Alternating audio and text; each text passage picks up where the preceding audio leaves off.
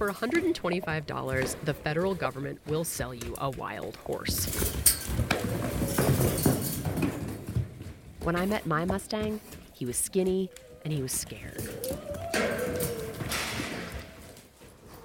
And I just want this horse to know that he's safe with me and that we're going to be friends for a long time.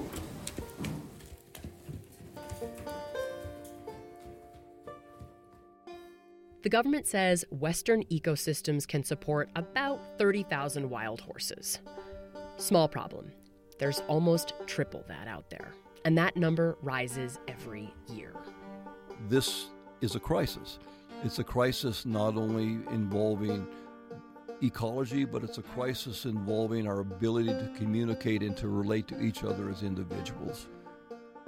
I'm Ashley Ahearn, and this is Mustang, a show about a wild horse learning the world of humans and a human learning the world of Mustangs.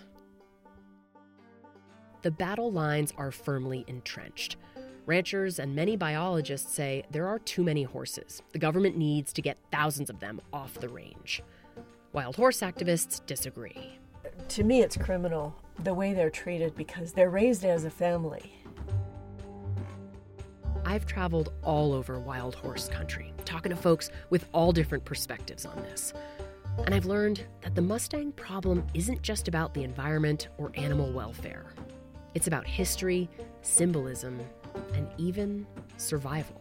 Without the horse, we we may not even be a tribe today. And it was the horse that saved our ancestors.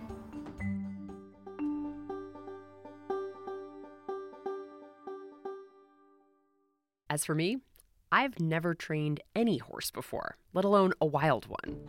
You know, every, everything was done right until went wrong. Put the saddle on. I've been bucked off. I've been kicked. Don't bite me. And I've been bitten. You just bit me right in the boob. Are you serious? That hurt. You're such a little shit. This horse has so much to teach me, and our journey is just beginning. Check out Mustang from Boise State Public Radio, wherever you get your podcasts this fall.